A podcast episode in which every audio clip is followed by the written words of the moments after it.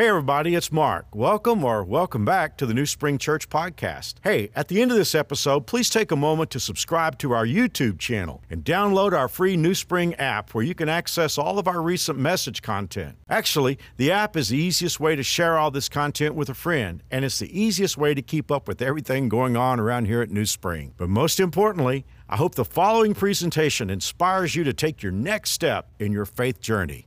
Enjoy. Hey, good morning, New Spring. I was up here trying to get this mint chewed up. I don't know why I put a mint in my mouth right before it came up here. It reminded me of an old story I used to tell in my youth as a preacher. There was a guy that uh, wound up preaching for two hours one day, and that was unusual because he normally preached 30 minutes every weekend. And so somebody asked him why he preached two hours. He said, Well, in my young days as a preacher, I discovered I could put a mint in my mouth and it would last about 30 minutes. And when the mint was gone, I quit preaching. And he said, Last week I accidentally reached into my pocket and got a button. so if I ever preach for a long time, you know what it is. We're in Revelation chapter 4 today. If you have a New Spring Bible, it's page 992. I'm so thankful for how you guys are getting into the Word for yourself uh, in this series. I see a lot of Bibles, I see a lot of notepads, and that's awesome because you need to own this personally. And, and many of you have reached out and said, I want to get deeper into study of the Bible, which I'm grateful for. I want to let you know about something that happens at New Spring every month. The second uh, Wednesday of each month, we have something called Book by Book. And what that is, it's a, it's a time to just explore a, a book of the New Testament right now. Eventually, we'll go through the Old Testament but it's a time of, uh, of, not only instruction, but it's a time where you get your hands on in the Bible. You get a study guide. So that's this Wednesday night. And if you're interested in that, you can sign up for it. You can just get on your website, on the church website, and look at what's happening. And there's a way for you to sign up. If you need childcare, you can sign up for that. But we, we do ask you to sign up because we want to make sure we have a spot for you and that we have study notes for you. Those are free, it's completely free, it won't cost you anything. But if you're interested, in going through books of the Bible. It's a real opportunity for you to own that. Mary Alice leads that. Actually, this weekend, uh, she's talked me into being on uh, on there with her. So if you're interested, you can like if you want to, you can just do it at a click uh, and and sign up for it. Well, today we're looking at one of the most challenging chapters of the Bible to talk about, and the reason it's challenging, well, there's a lot of reasons, but for me, what's challenging about it is it's short, and yet do you remember when you were a kid and you went to the amusement park and you got on a ride that was so fast it just sort of slung you around and it was hard to even process what was happening because it was going so fast? That's how this chapter is. So we're going to do everything we can to process it, but there's a lot to cover, and at times we're going to feel like we're getting pieces and we're not sure how they fit together. If you feel that way at the end of this message, don't stress about it because actually, as we go forward for the next two uh, messages, it'll get even clearer as we go along. So just grab as much as you can today, and then uh, we'll, we'll be talking more about it in the future. Well, now, speaking of future, when you get into Revelation chapter 4, you are in the territory of the future. If you've been with us the first two, first three weeks of the series, you know that the outline of the book of Revelation is given to John by Jesus himself in Revelation chapter 1, verse 19. And the, Jesus said to John, Write what you have seen that's past. That's chapter one. Write what is now, what's going on right now. That's chapters two and three, where we were the last two weeks. And in chapters two and three, it's the church age. It's messages to seven churches, which represent all churches everywhere. So that part now is completed. And now we move into chapter four, where Jesus is going to tell John, write what will take place later. So from now on, all the way to chapter 22, we're in the zone of things that are going to take place later. Now, there are churches today, and I'm not trying to be critical, but there are churches and pastors that say we do not study prophecy because there are so many different takes that so many people have about prophecy, and there's this idea that it's just incomprehensible and maybe creates confusion in some people's minds. I don't think that's a fair criticism. But there's the idea that we just do not study prophecy. We stay on the main highways. But I want to tell you three important reasons why it's important for us at New Spring and why we do study what the Bible has to say about the future. First of all, 26% of your Bible is prophecy. That's a pretty high percentage, isn't it? So if a person says, I do not want to study prophecy, what you're doing is you're saying, one fourth of what God has to say does not deserve my attention. And I think for a Christ follower, that's wrong. For a pastor, I think it's criminal to say that. So, one fourth plus of your Bible is, by, is prophecy. Secondly, and this is very important to all of us right now, Bible prophecy is your only way to know the future. Now, I put that verb in there deliberately. You could guess the future. And, and for all of us who are uh, paying attention to what's happening from various media sources in our world today, there are a lot of experts who guess the future.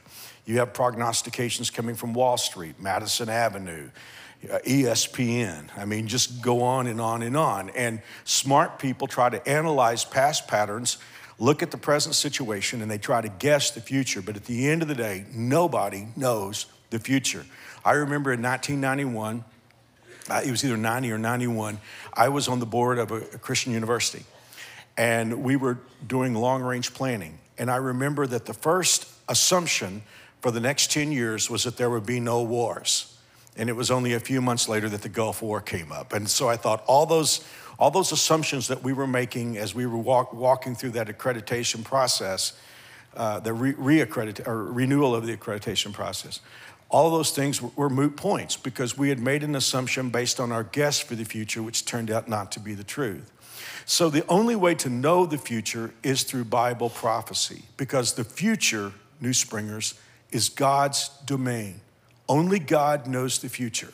We may guess it, we may prognosticate, we may assume it, but at the end of the day, there's not a single one of us who knows what is going to happen in 30 minutes from right now.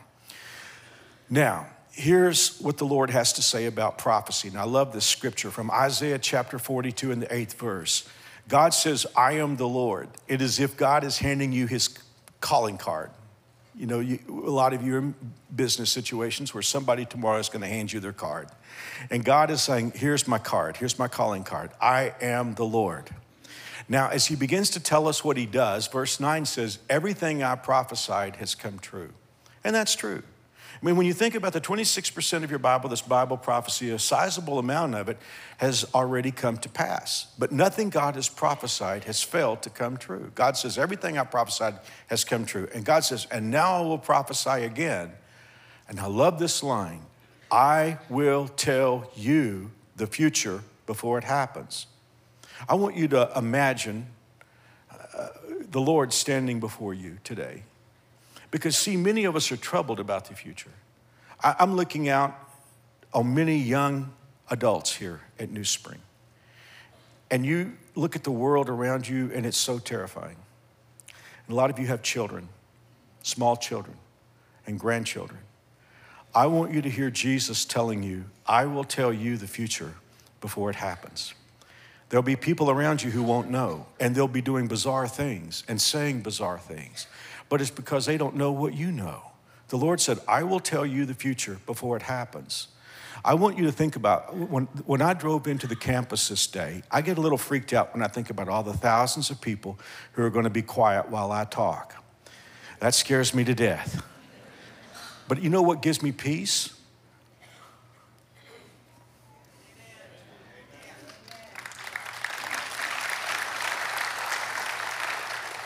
Because you see, you're coming to hear from God. You're not coming to hear from me. I'm just the letter carrier, I'm just the postman. Now, in the book of Deuteronomy 29, verse 29 is a favorite verse of mine where the Bible says the secret things belong to the Lord our God.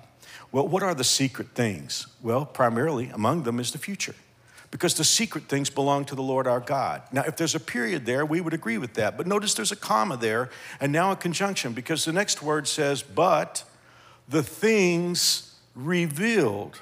Now, I'm not trying to be too cute by half, but if you think about the book that we're in right now, what is it called? It is called Revelation. It's revealed future. Now, look at this the things revealed belong to us and to our children. So the future belongs to God, but when He tells us the future, then the future belongs to us. These revealed things become truths that we ourselves own.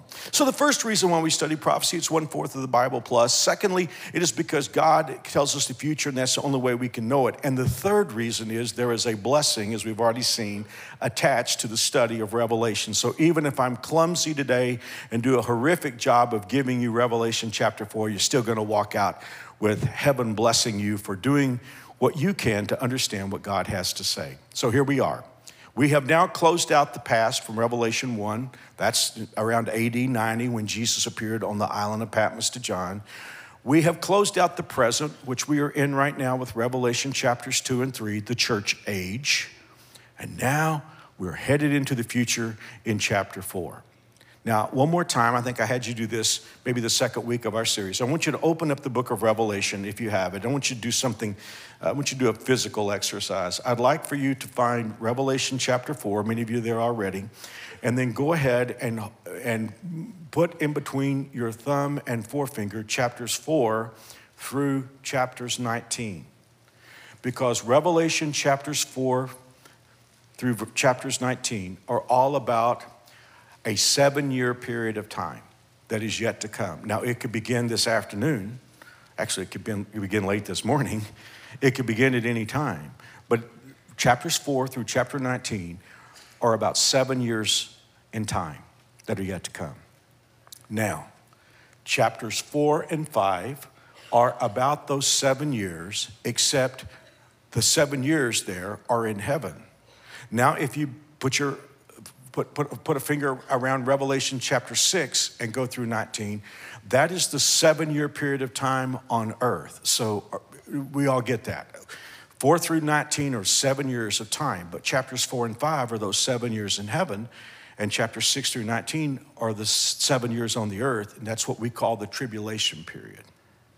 So today, what are we going to begin studying? We're going to begin looking at what takes place in heaven at the beginning of those seven years and actually going all the way through. Now, I want us to look at verse uh, 1 of chapter 4, because now John, under the inspiration of the Holy Spirit and through the very coaching of Jesus, is going to take us to look at the future.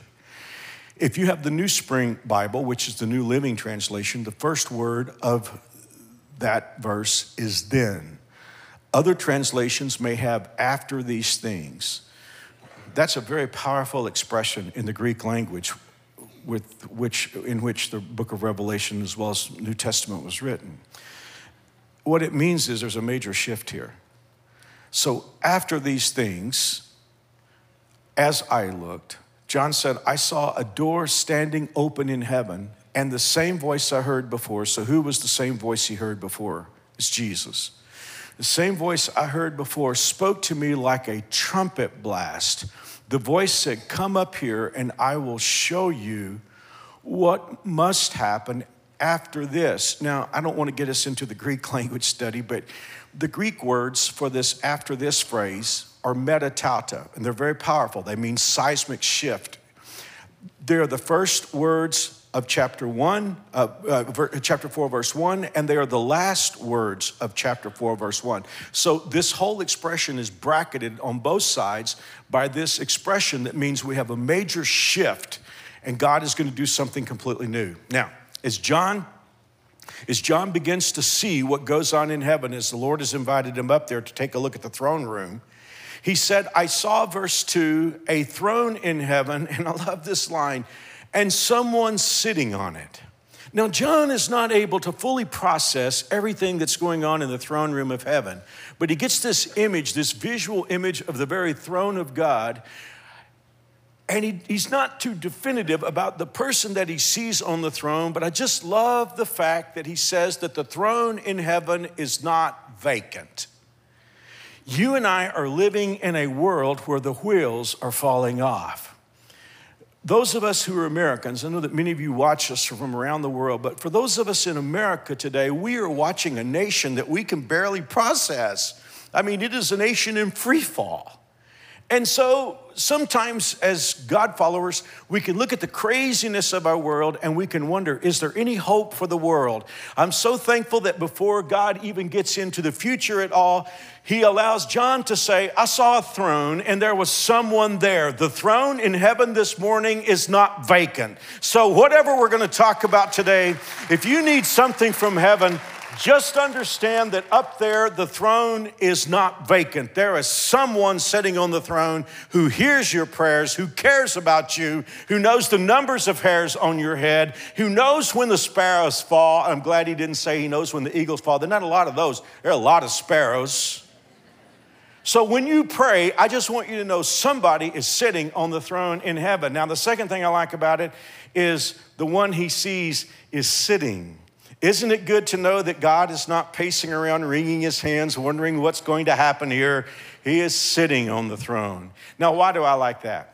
If you go over to the book of Psalms, you don't need to turn there right now, but a lot of the Psalms are very prophetic in nature. In fact, a lot of Psalms, we call them messianic Psalms because they are words about Jesus in the songbook of the Bible. I especially love the second Psalm because the psalmist King David is writing about how that the power sources of this world flip God off. And how does God react to that? Let's read. Psalm 2 2. The kings of this earth have all joined together to turn against the Lord and his chosen one. Who is the Lord? That's God the Father. Who is his chosen one? That's Jesus. They say, Let's cut the ropes and set ourselves free. Good morning, America. How are you? We don't believe in God. We don't believe God created. The Bible says God created them male and female. Do I need to even talk about that today? Oh, what, what you have is you have the power sources of this world flipping God off with both hands, saying, Let's cut the restraints. Now, how does God react to that? Does he get up in heaven and pace and wring his hands? No. We see the same thing in Psalm 2, we see in Revelation 4. In heaven, the Lord laughs as he, what's the next word, New Spring? Sits on his throne. So, when all these loud and proud voices in our world today from power sources and despots who rule nations cruelly, when they when they rage against God, the Lord just sits in heaven and laughs because he knows what he's about to do. Now let's go back to Revelation chapter 4. Now, John is not able to process a whole lot of what he sees. He seems to walk away primarily with the color scheme of heaven. So, for all of you who are into decorating and you love colors, I want you to get this image to the extent that you can. Verse 3 the one sitting on the throne was as brilliant as gemstones. Now, in the Bible, we often come across the word glory. The closest definition to glory in the Bible is light. So, John, as he sees the throne of God, says, It's like, and, and there are two words here, jasper and carnelian, but really, I want you just to read that diamond and ruby. Now, are there any two more beautiful gemstones together than diamonds and rubies? Some of you may have a ring on right now, or a pendant in which you have diamonds and rubies. There's something very dazzling about that clarity of the diamond and that strength and beauty of the ruby together.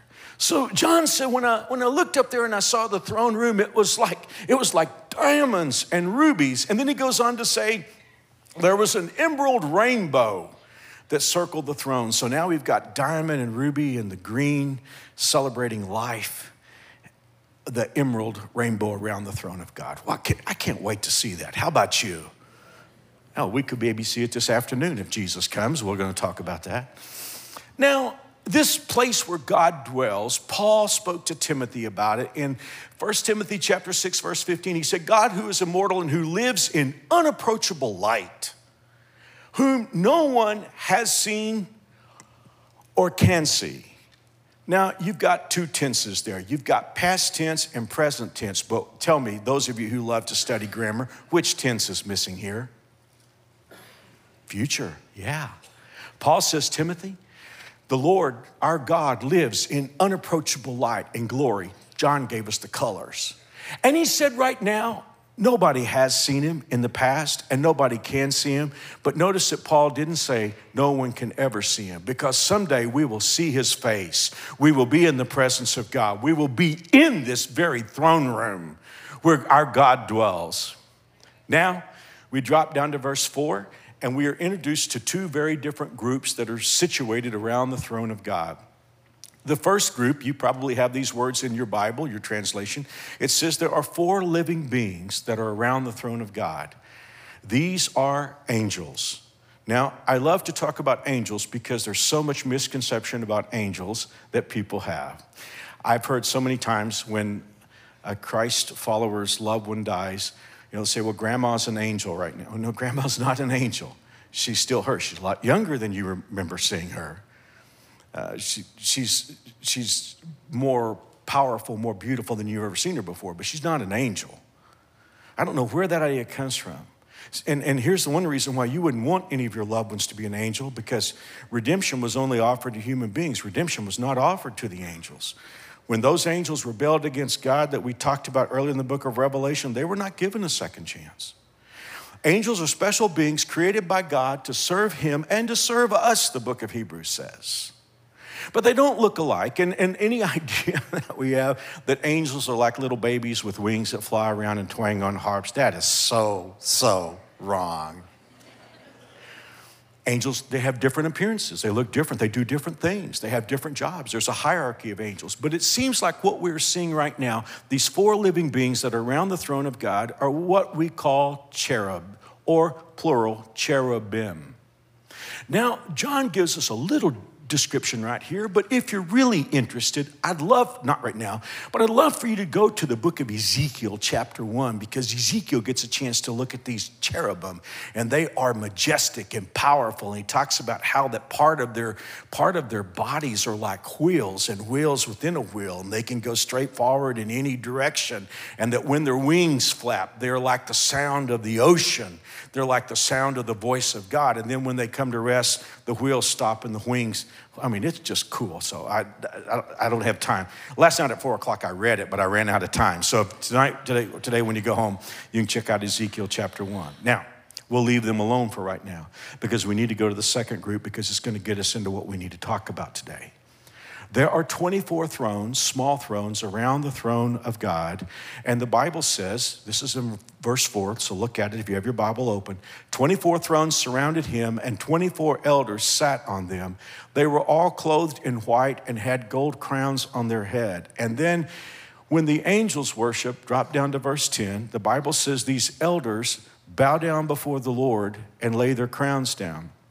Now, I don't have time to talk about this today, but if you've ever heard about casting crowns or throwing crowns before his feet, this is the verse that that comes from. And I don't know if it's a one time thing. It, it, appears to me from the language that every time this worship round goes on in heaven, they do that again. They cast the crowns at his feet again and again and again as a sign of worship. So, how do I know that these 24 are not angels? How do I know that they're people? I need to borrow from my next message because the next message is Revelation chapter 5. It's a message called the worship of heaven. But in Revelation chapter 5, these 24 sing a song to the Lord. And I want you to look at the song because the lyrics of it prove that they have to be human beings like you and me. Verse 5, uh, verse 9 rather, of chapter 5. You are worthy to take the scroll and open its seals, for you were slain and have redeemed us to God by your blood. Well, remember, the angels never had a chance to be redeemed. And whoever these guys and ladies, or whoever they are, whoever, whoever, whoever's doing this song, well, there was a point when they were not redeemed because they said, You redeemed us. And then on top of that, they were redeemed by the blood. And, and, and here's the thing I, I, I, personally believe that what we're looking at, the reason for the 24 is you have, you have 12 tribes of Israel in the Old Testament, you have 12 apostles in the New Testament. I think the 24 number represents believers from the Old Covenant, from when God worked through the nation of Israel, and then you have the, the, the people who represent the church age and I know it represents the church age because the text says, out of every tribe and tongue and people and nation. So I believe here you have 24 representatives. Remember, just as the seven churches represented all churches everywhere, you have 24 representatives that represent believers in heaven from the old covenant and the new covenant. Now,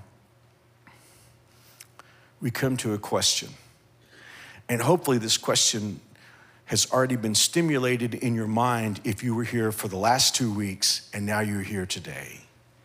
Because in Revelation chapter 2 and 3, Jesus was talking to the church, to the church age. Where were the churches? They were on the earth.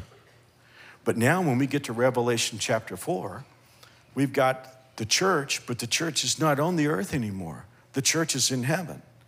So let's just do a little CSI here for a moment and ask the question if the church is on the earth in Revelation 2 and 3, as John was told, right, the things which are going on right now, and we get to Revelation chapter 4, the very first thing that happens in the future, we see the church represented in heaven. We got a question on our minds how did the church get there? You see, when you get to Revelation chapter 6 and you go through chapter 6 through 19, which is the tribulation happening on the earth, how many times is the church mentioned? Those seven years on the earth. How many times? You've got the book of Revelation. You can try to find how many times is the church mentioned. Now, chapters one through three, when Jesus talks to the church, 19 times. 19 times you have the expression church or church as. You get over to chapter six where the tribulation begins, which it does begin. The very first part of Revelation six is the coming of the Antichrist, kicks off the tribulation. That's right there in Revelation six. Go all the way through 19, all those seven years on the earth. How many times do you find the church mentioned? 19 times, chapters one through three. Zero. Why? Because 6 through 19 is what's happening on the earth. Chapters 4 and 5 are what's happening in heaven. So here's our CSI question.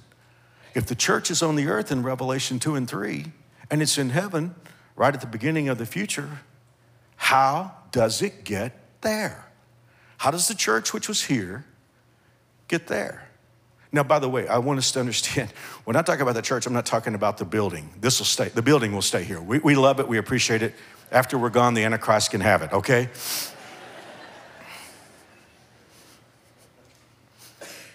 I'm talking about the church is always people. People like you and me. Represented chapter 2 and 3 on the earth, chapter 4. I don't know who those elders are. I mean, two of the disciples asked Jesus if they could sit on either side of him, and the Lord said, Hey, that's up to God. God's decided who it's going to be. So I don't know. It could be somebody here, it could be one of you. Or I don't know, maybe it's cycles. Maybe it's a different 24 every day. The Lord just doesn't give us that answer. But the church is in heaven at the beginning of chapter 4. Now, here's the good news for us because the Bible tells us clearly how we get there in heaven. Now, somebody could say, Well, Mark, um, I'm probably going to die. And uh, when I die, I'm going to go to heaven. And so that's how I'll be there.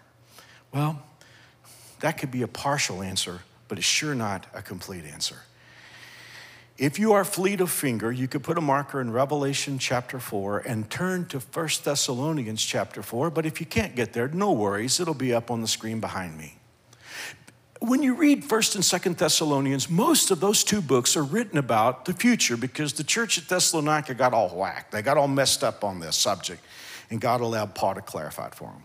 And one of the things they were worried about is what's happened to our loved ones who have died.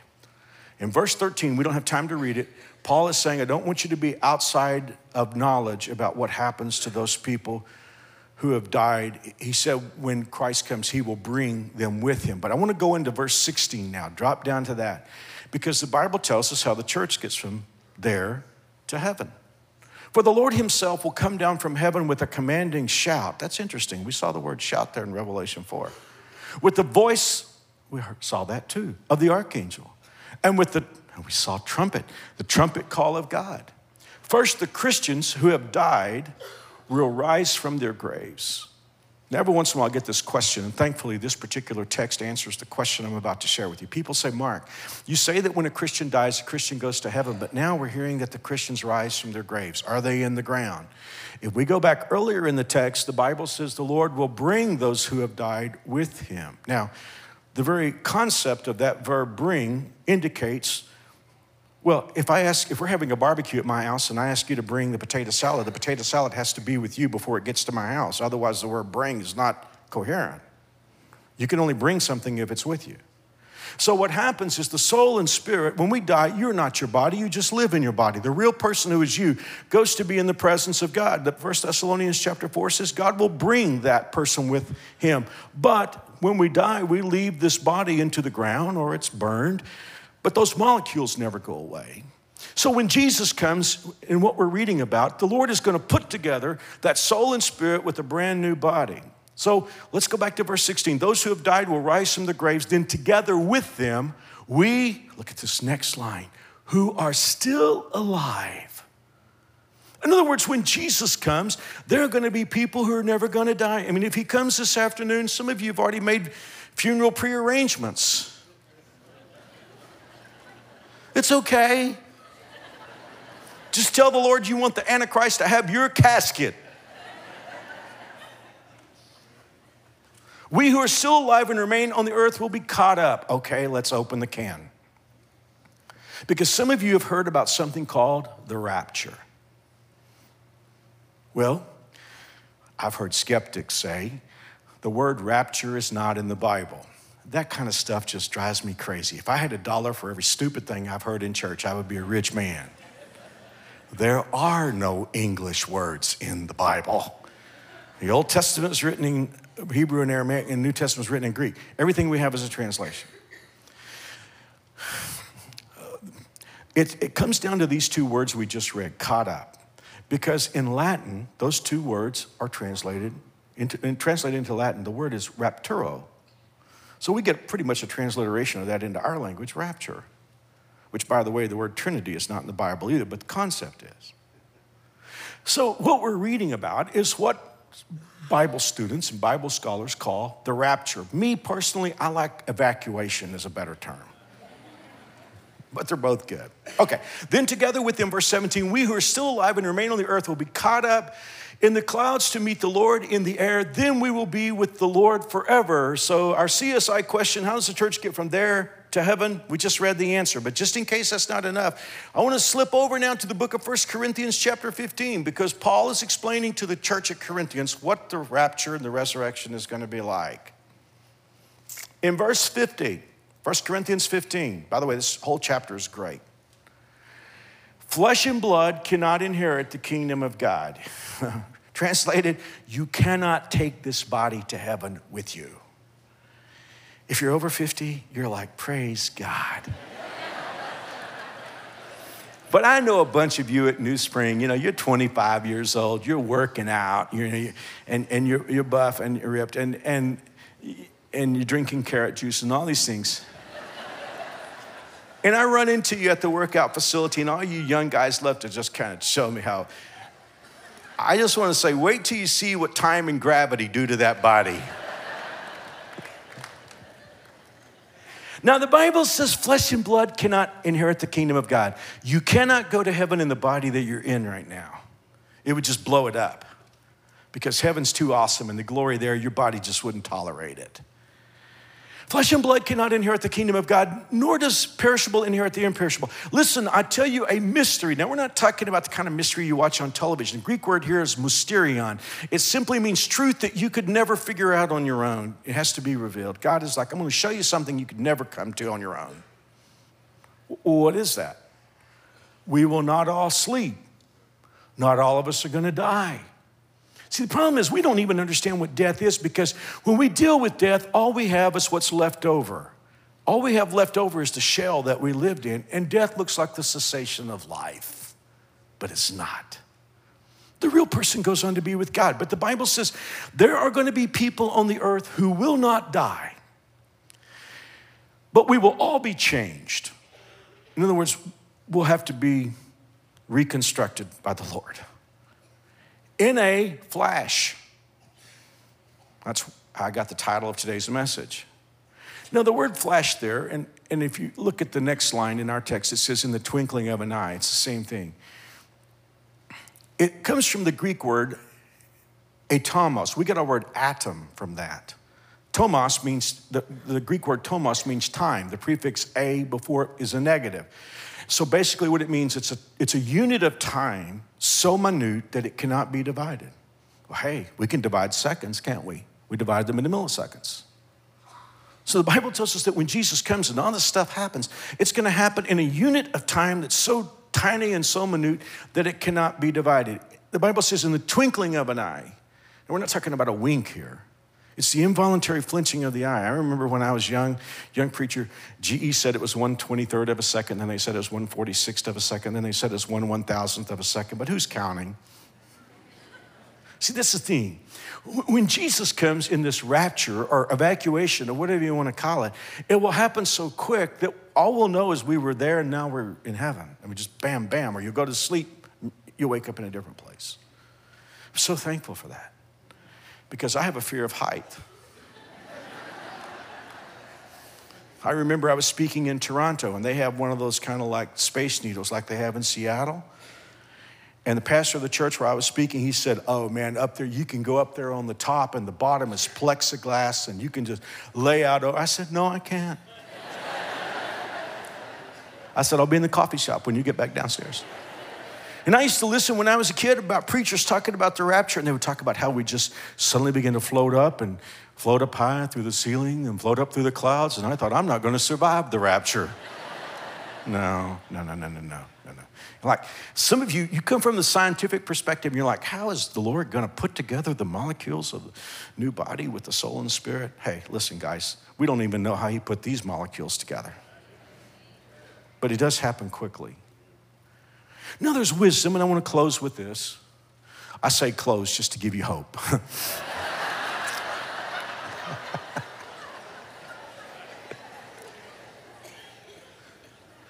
I remember seeing a cartoon years ago. There was an angry man who was carving notches in the church pew in front of him. His wife says, Stop carving a notch every time he says, in conclusion. what is this about? I mean, this thing where the Lord doesn't wait for everybody to die. And he, Jesus comes. We're not talking about the second coming, it's at the end of the book of Revelation. We'll get into that because he doesn't come all the way to the earth. He just comes and calls his people home. And what happens to the bodies? I don't know. There's a lot I don't know. But the one thing I know about God is God is very practical. And God has reasons for doing the things that He does. And I'll be the first one to tell you this is really unusual. Because for all the millennia of time, people have left here primarily by dying. There were a couple or two or three who were raptured out. He's Elijah, Enoch. Why? You ready to go to work with me? This is a little bit of a challenge. I want to give you two reasons. The first one, the first one goes back to an Old Testament book. Daniel is a Jewish man who has been captured and taken into the Babylonian world. And because Judah had gone through idolatry, the Lord had said that they had to go into captivity for 70 years. And Daniel now is an elderly man, and he sees those 70 years are about closed, and he is asking God, How soon can we go home? How can we go back to Jerusalem? How soon? Because he sees 70 years almost finished. And Daniel is instructed by the Lord something very unusual. The Lord basically says, Daniel, this question is way much bigger than when you can go back. I want to share with you my future plan for the ages. And by the way, if you have more interest in studying this, Clash 2 is the Daniel Chronicles. So if you want to go back and watch that, you can. I still remember one of my favorite memories is I was preaching through that when uh, Israel, the nation of Israel, invited Mary Alice and me over to spend time. And I still remember having dinner with uh, Israel has, the nation of Israel has a, an ambassador to world religions, the same, he has the same rank as ambassador to any nation and we were having dinner at a little restaurant around the corner from the hotel in Jerusalem. And he asked me, Who preached for you today? Because we landed on Sunday evening. And I said, I did. And he thought that was kind of funny because he knew I'd been on an airplane. And I said, Well, it was shot in the studio. But I had the best time talking to him about God's promises to Israel in the book of Daniel. Now, you need to get that in your mind because we've been talking about the church age for the last few weeks, but for just a few moments, we need to go back to the old covenant because God has made promises to Israel that he is going to keep. And so Daniel has asked the Lord, how, how, soon can we go back? And the Lord is, Daniel, it's way bigger than you can imagine. He said, 70 sets of seven, that's 490 years, has been decreed for your people. Who's Daniel? Daniel's Jewish and for your city. What's, what's his city? Jerusalem. So the Lord is like, Daniel, I got business with Israel. And, and in 490 years, it's going to be finished. And I'm not going to read it right now, but you can look at this section in Daniel chapter 9 because the Lord lists for Daniel all the things that are going to happen. Part of that was Messiah is going to come and he's going to make an end to sin and the Lord's going to finish everything up. So he said in 490 years, and some of you are saying, wait a minute, Mark, we're talking about maybe the sixth century BC, and the Lord says he's going to finish everything up in 490 years. And wow, we're way past that. Hold on. Because you get down to verse 25, and the Lord tells Daniel something about the Messiah that must have blown his mind because Daniel is thinking, like most people, that when Messiah comes, he's going to be a descendant of King David and he's going to rule and reign forever. And everybody was hoping and looking for that. But the Lord blows his mind in verse 26 by saying, After 483 years, the anointed one will be killed, appearing to have accomplished nothing. Well, hey, if you're in Jews, Jerusalem in AD anywhere from 29 to 33, whatever the actual years, year was when Jesus was crucified, you would have said, if that man claimed he was Messiah, whoo, that went wrong because he just got crucified. He didn't accomplish anything. And isn't it interesting that 500 years before Jesus came, God said to Daniel, in 483 out of the 490 years, Messiah is going to die, and it looks like he didn't accomplish anything. But notice, the Bible says, appearing to have accomplished nothing. Because, see, you and I know what he did accomplish. The first time he came, he had to pay for our sins. Okay, but 483, thought you said 490. Those of you who are good at math, subtract 483 from 490, and what do you have left? You have seven. See, what Daniel could not understand and the other prophets was when Jesus was resurrected, the Lord kind of stopped that particular clock and he started another clock. And that clock that he started was called the church. I mean, just a few weeks after Jesus rose from the grave was the day of Pentecost, and the church was kicked off. And there, that it began with with the Jewish people, but ultimately it went to all over the world, and all of us from all different backgrounds and races and situations. We now have become part of this glorious thing that the Lord called the church that's been going on for now over 2,000, or almost 2,000 years. But you got to understand that God has got a special relationship with the nation of Israel, and He's got unfinished business. And so, consequently, the Lord needs to punch our clock. He needs to stop our clock and start the clock back with what He wants to do to keep His promises to Israel. See, here's the thing if you want to understand the rapture, for those of us who are part of the church, we have to understand that we're in the way. If the Lord is going to finish His promises to Israel over seven years of time, He can't do this gradually. He's got to get us all out at one time, which is why the rapture takes place. That's the first reason. You see what I mean by being practical? Now, back when Jesus was on the earth, he was talking about things that are going to happen at the end. And his disciples, they wanted to know. They said, When are these things going to happen? When, when is your coming? And what are the signs that are uh, of your coming? Now, and if I lose you here, please, please just hang with me. He gave a sermon. Some of Jesus' sermons are in the New Testament like the Sermon on the Mount, Matthew 5, 6, and 7. We call this sermon the Olivet Discourse. And basically, this whole sermon is about the end times. And, it, and Jesus is talking about what's going to happen in the future. Now, you see this in Matthew and you also see it in Luke. So, in the Matthew account of the Olivet Discourse, Jesus said to the disciples, As it was in the days of Noah, so it will be in the days of the coming of the Son of Man.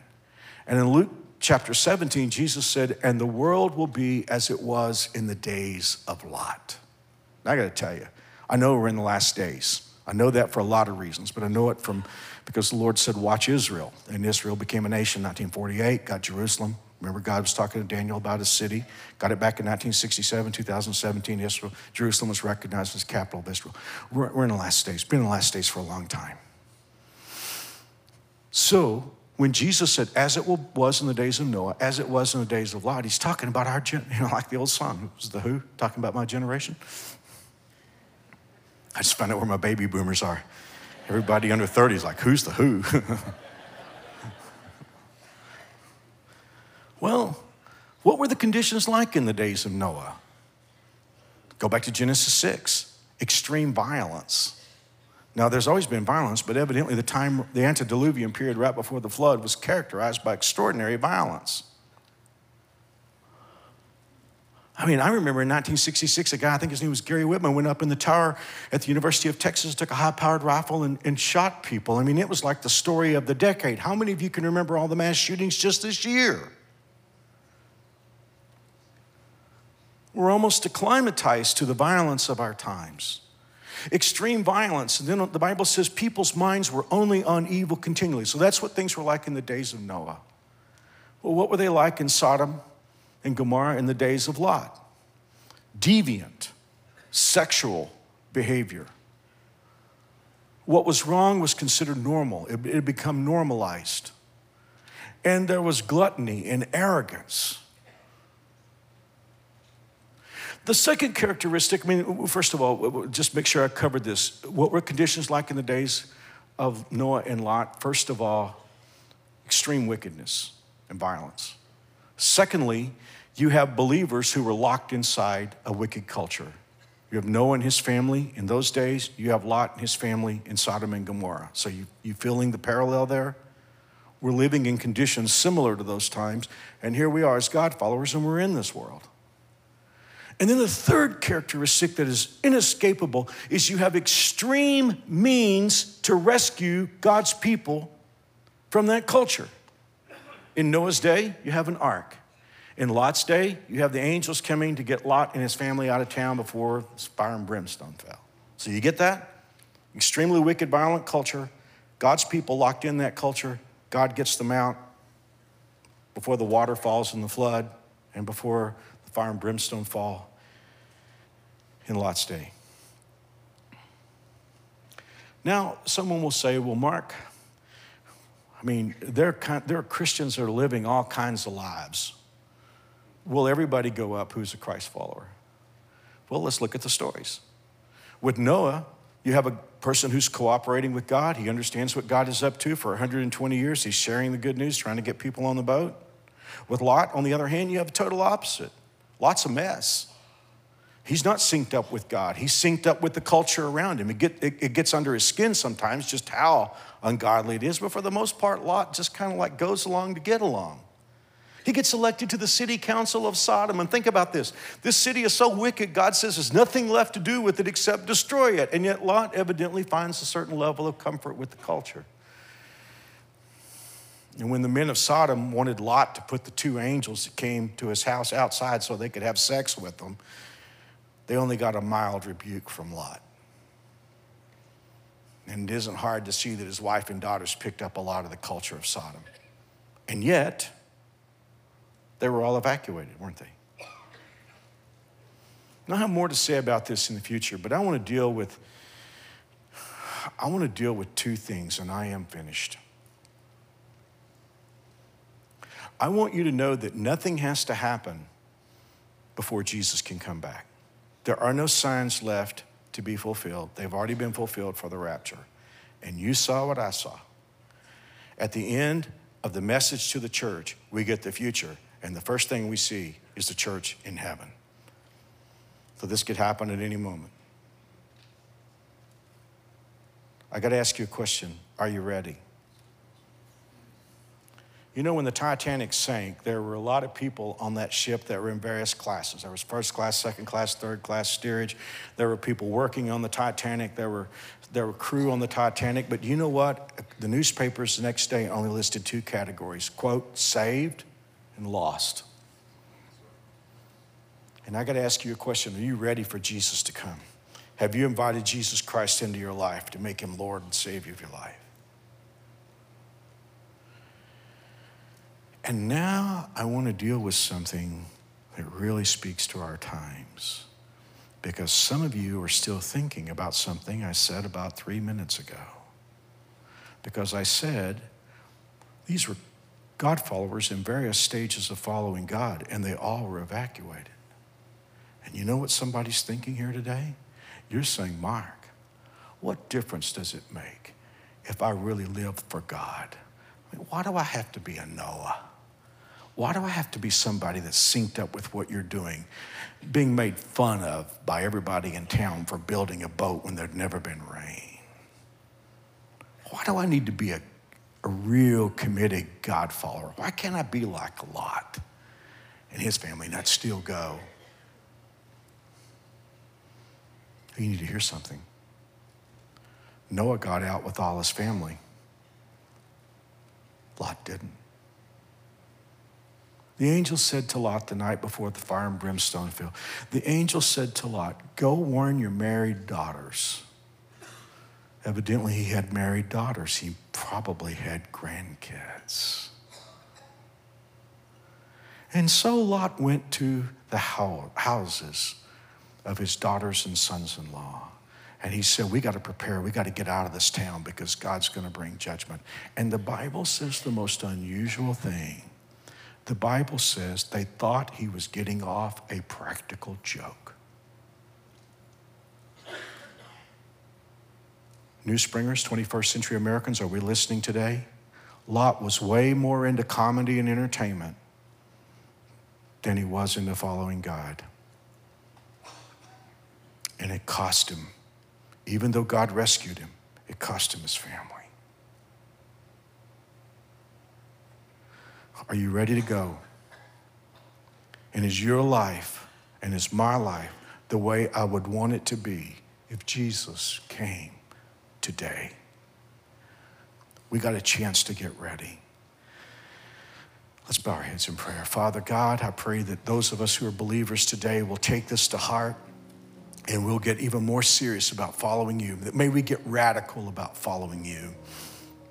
May we not be afraid when this world looks at us and says that we don't fit here. May we agree with them and say, Yes, this world is not my home. But on the other hand, Lord, help us to be like Noah, to tell everybody we can tell about Jesus. And now, Lord, in this next moment where we have an opportunity for those who don't know you yet to come to know you in an eternal relationship, may your Holy Spirit work as he does every week at NewSpring. In Jesus' name. Would you keep your heads bowed, please? Whether you're watching here in South Auditorium, North Auditorium, online, on television, I want to ask you the question Do you know for sure that you're ready to go? Do you have your ticket in your, well, not literally, but do, do you have your admission for heaven? The good news, it's not in a religion, it's not in what you do or don't do. It's in what Jesus has done for you on the cross. Jesus bought your ticket when he died for you on the cross. His blood paid for your sins. Three days later, he came out of the, out of the grave, proving that he was the Son of God. And the Bible says, Whoever will call on the name of the Lord, you can be saved. If you're willing to say, God, I don't want to go the path I've been going in the past, I want to receive Jesus. I want him to be my Lord and my Savior. I believe he died for me, I believe he arose from the grave. Come into my life. The Bible tells us that He will do that. Jesus says He'll come in. We saw that last week. So I'm going to pray a prayer. These are not magic words. The Bible just says, Whoever calls on the name of the Lord will be saved. But if you want to pray it with me, you can. Here we go. Dear Lord, I am a sinner. I believe you love me. I believe Jesus died for my sins. I believe he arose from the grave. And since Jesus is alive, I want him to be my Savior and my King. Help me live for you.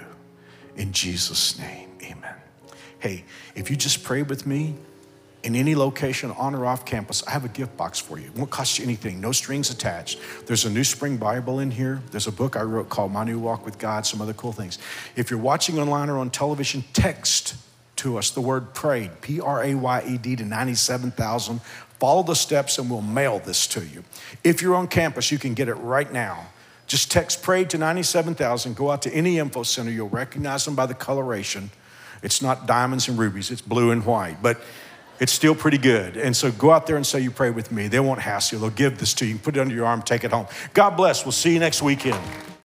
Once again, thanks for listening. If you live in Wichita, the surrounding area, we'd love for you to engage with us in one of our weekend services. For directions, service times, and information about our incredible kids and student environments, visit us at newspring.org. One more time, newspring.org.